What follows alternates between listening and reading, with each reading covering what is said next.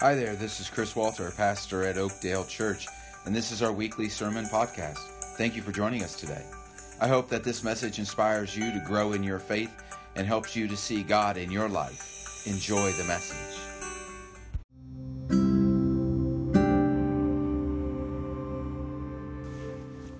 Our first reading this morning comes out of the 19th chapter in the Gospel of John. We hear these words. After this, when Jesus knew that all was now finished, he said, in order to fulfill the scripture, I am thirsty. A jar full of sour wine was standing there. So they put a sponge full of the wine on a branch of hyssop and held it to his mouth. When Jesus had received the wine, he said, It is finished. Then he bowed his head and gave up his spirit.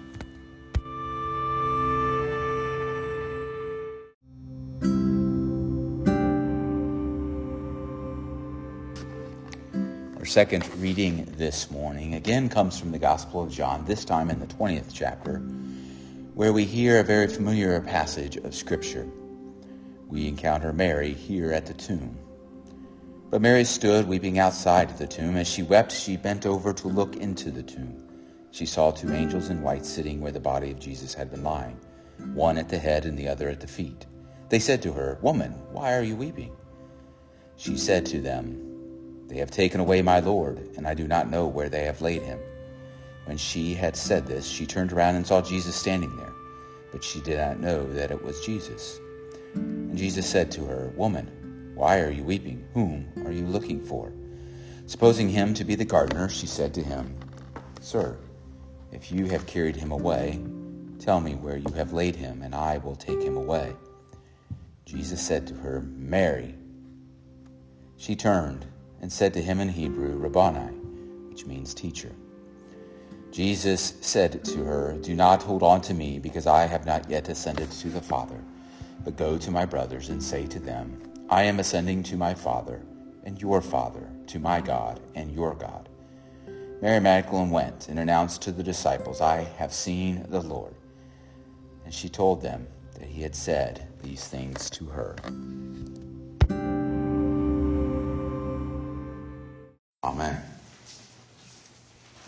There's a story of a missionary who found himself in the jungles of Brazil. As he ventured throughout the jungles, he eventually would come across a local tribe. Now, this tribe was isolated. They lived by themselves. They had settled near a very large river. But upon arriving, the missionary quickly realized that this tribe was dying. A contagious disease was running rampant through the tribe, killing a person every single day. And if something wasn't done, the entire tribe would be wiped out within a few months. This missionary then realized that just across this river that they had settled in for their homes, not too far, was an infirmary. And at this infirmary, the medicine that this tribe needed could be provided, and all would be saved. Yet, as he tried as he could every day to get them to go across to the river, they would refuse.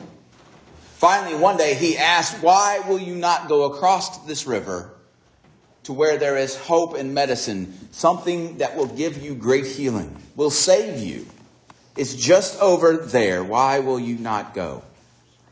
Finally, they shared with him that that river that he wanted them to cross was filled with evil spirits. And if they crossed that river, if they went into that water, death would come upon them. Death would enter anyone that went across that river. They were filled with great fear. And no matter how hard he tried, he could not get them to go across. He even at one point shared with them that he himself had swam across the river to get to the side that they are on now. And here he stood, unharmed, not sick, fully alive. But yet that still did not sway them. And the truth is, for all of us, there is that fear of something in our lives, something that comes around us that paralyzes us, consumes us so much so that the ability to live, to grow, it's just too hard. It's just too great. We no longer can see the hope, the joy that is right in front of us. No longer can we see Jesus. Our scripture this morning out of the Gospel of John, as we conclude this series, is a passage that we hear very, very often, once a year, in some form or another, as Easter rolls around. We hear the resurrection story of when Mary shows up at the tomb and Jesus is there talking to her and alive. We hear this over and over again. But it's also a passage that should be in our hearts every single day of the year. Because it's the reminder that when we face an uncertain future, when a storm of life comes around the corner, that here in the Gospel of John, we are reminded of something very important. And that is hope. As we look at this passage, we see Mary standing outside the tomb weeping, crying, and bending over to look inside, expecting to see death. In truth, expecting to see her pain lying there in front of her. For just a few days before, her Lord was alive. Even though he was in captivity, even though he was a prisoner, he still was there. She still had hope that he would conquer, that he would live. But here he lied. No longer with her, or so she thought. As she looked inside, she sees two angels in white sitting where the body of Jesus had been. She doesn't even recognize that Jesus is gone, but yet here are two angels, messengers of God, sitting there, one at the head and one at the feet, one in the place where fear had always spoken into her heart, and one at the feet where she knew that fear would never leave her, that fear would always walk with her. And what she missed in that very moment was God's presence, trying to show her that it was going to be all good, that it was going to be great. As she looks in with tears in her eyes, she looks in at the angels and she says, without saying a word, how broken she is, how anxious she is, how angry she is, how fearful she is. And the angels turn to her and they say, "Woman, why are you weeping? Why are you crying? Why are you so hurt?" She responds, "They have taken away Jesus. I don't know where he is anymore. I can't find Jesus anywhere. He's supposed to be right here. This is where the loss of Jesus is supposed to be," she says to the angels, "but I don't see him anymore. I don't see him." The missionary even went to the waters and put his hand in the water for the tribe and said, Look, I can touch the water, this evil place you call brokenness. I'm still okay." And the tribe refused. He went as far as to walk in the water and up to his knees and said, "Look, I'm standing in the river of evil, of brokenness, and still calm. It's okay." And they said, "No. That's evil. That's pain. That's anger." He even gets to the point of frustration where he splashes water on himself. And no response. Finally, out of desperation, he dives into the water and swims to the other side. Coming out on the shore, he screams to the tribe, "Here I am. Here I am. I'm alive. Can you not see me?" Mary, in the same breath, did the same thing, except she hadn't crossed yet. She cries to the angels, "He's gone. Hope is no longer available. I had hope in Jesus, and he's gone. I thought that Jesus was the new king that was going to set us free, and he's gone. My anger, my fear, My thought that I'm not good enough for the world is still here. And my hope is gone. It's gone. As she said this, she turned and she saw Jesus there standing next to her. She saw Jesus right there. And yet, in that very moment, she doesn't even recognize Jesus. And how often for us do we ourselves face something and we see Jesus there and we ourselves say, you're just the gardener. You're not Jesus today. Because I think we think we know how Jesus is going to show up for us. We go to him in prayer and we say, Jesus, here's my need. And we tell him how he's supposed to show up. We tell him, you're still inside that cave. For Mary here in this passage, she was doing the same. Jesus says, why are you still crying? Whom are you really looking for? She, thinking him in the garden, says to Jesus, well, if you have taken him away, where have you put Jesus? Where have you taken him? Because I'll go there. If you can just tell me where Jesus is, I'll go to where Jesus is at. Just tell me where he is, I'll go there. Jesus is trying to tell her, I've come to you. You don't need to come to me because I've never left your side. You may think I've died. You may think fear has conquered, has won the day, but you know what? It hasn't, because I'm standing with you. It wasn't until Jesus says one word, Mary, that she realizes that he never left, that he was right here all along. See, she had misplaced her hope. She had misplaced the hope that was in Jesus, that is always in Jesus. And she thought that the cross in which Jesus dies on, that's the end of it. But we know the Easter story. We hear it every year. But the truth is, we can't let it stop on one day. It is every day, all year long, because we know he is alive. We know that there is nothing that can and will conquer us. Now, this missionary had reached the other side. He proclaimed victory over the river.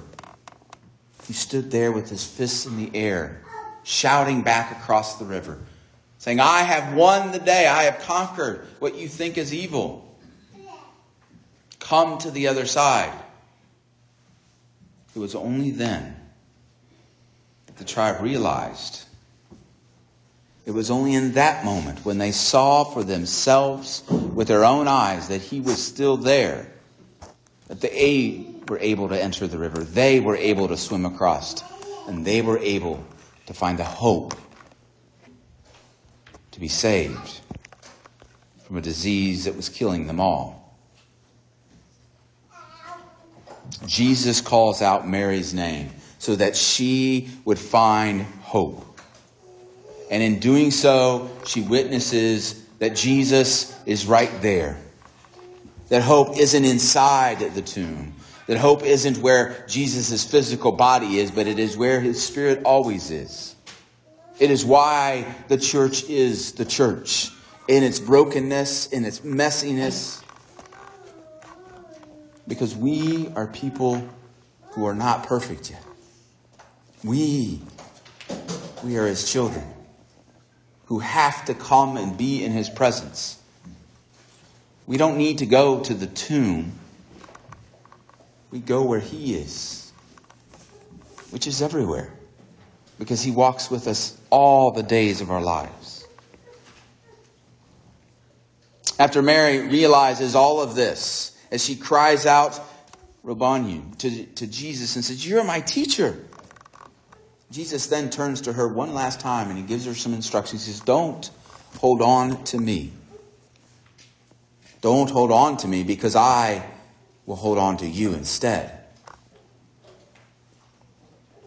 I will hold on to you, because I have never left you, and I will never leave you. And then in that next breath, Jesus turns to Mary and says, go. Don't stay. Don't sit. Don't wait. But go. Go and tell my brothers, he says, that I am ascending to the Father. I am ascending to your Father, your God in heaven, for you. But in the meantime, go. Don't stand. Don't wait. But go. Because we have a choice in this life.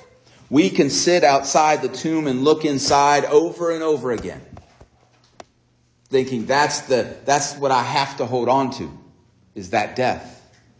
Or we ourselves can take the knowledge and say, I will go from this place of pain, of hurt, of suffering, and I will go and share the good news. Even in the midst of my storm of life, I will go, because that is how Jesus has commanded me. And there he goes and announces, really not just to the disciples, but to the entire world, that I have seen the Lord, she says. I have seen hope, love, grace, and mercy, and peace. I have experienced the unending love of Jesus, that he is right here, that he is with us all every day of our lives. You see, Jesus saw that the world was enslaved by fear, by a cheap power. And he explained that the river of death is nothing to ever fear. That